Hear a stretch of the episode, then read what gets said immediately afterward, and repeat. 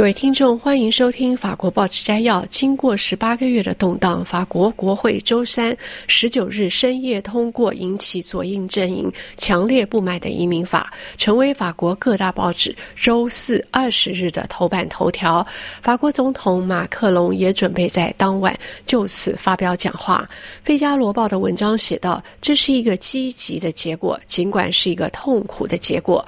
一个多星期前，内政部长达尔马宁。”在国民议会被打了一记响亮的耳光后，他肯定不会相信自己的提案会在八天后的同一会议厅获得通过。但事实确实如此。在参议院一读期间，内政部长的移民法案出人意料地通过一项事先否决的动议，随后于周二晚间在国民议会以三百四十九票赞成。一百八十六票反对获得通过。该法案的通过不仅得益于共和党的投票，也得益于国民联盟的投票。国民联盟早些时候曾通过玛丽娜·勒庞宣布有意支持这一改革。勒庞这样祝贺自己说：“国民联盟在意识形态方面取得了胜利。”《解放报》则注意到，法国政府最初表示，这将是一项恩威并进的立法，让在缺乏劳动力的部门工作的移民更易取得居留许可，同时让非法移民的驱逐程序变得更加简便。然而，为了赢得右派支持，政府同意削弱居留许可措施。并将移民取得福利，包括育儿和住房津贴的时间延后。极右派主张只有法国公民应该享有这些福利，而近来保守派也开始支持这项看法。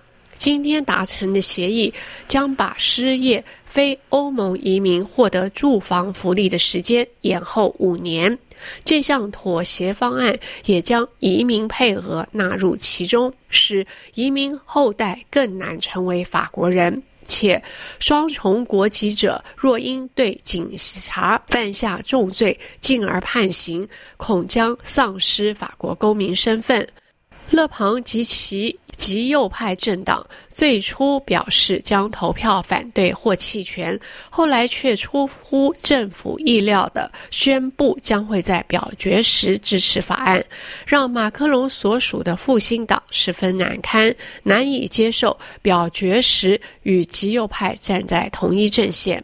解放报说，勒庞的意外支持对马克龙政党来说是死亡之吻。该法案收紧了移民规定，虽然这为法国总统马克龙带来了政策上的胜利，不过也暴露出他与中间多数派之间的裂痕。与此同时，据《十字架报》报道，经过多年的讨论和一整夜的最后谈判。欧洲议会议员和成员国代表也于同一天就棘手的欧洲移民制度改革问题达成了一项协议。欧盟理事会轮值主席国西班牙在 X 平台上写道。已就新的移民与庇护公约的五份档案达成政治协议。欧盟内政事务专员约翰松称赞这是一个历史性时刻。巧合的是，这一突破发生在法国通过一项有争议的移民法之后不久。由于极右翼的支持，该法在马克龙总统的阵营中引发了一场危机。欧盟委员会于二零二零年九月提出的庇护与移民公约，是继二零一六年难民危机后的一项提案失败后，对欧洲规则进行全面改革的新尝试。值得注意的是，该协议规定加强对移民抵达欧盟的控制，在边境附近设立。封闭中心，以确保那些无权获得庇护的人更快地被遣返，并且在成员国之间建立强制性团结机制，以帮助面临移民压力的国家。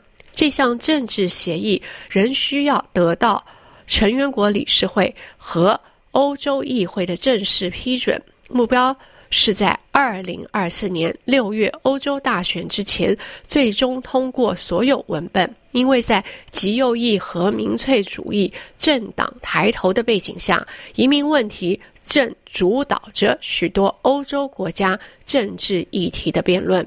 以上是由夏荣选播的法国报纸摘要，感谢您的收听，下次节目再会。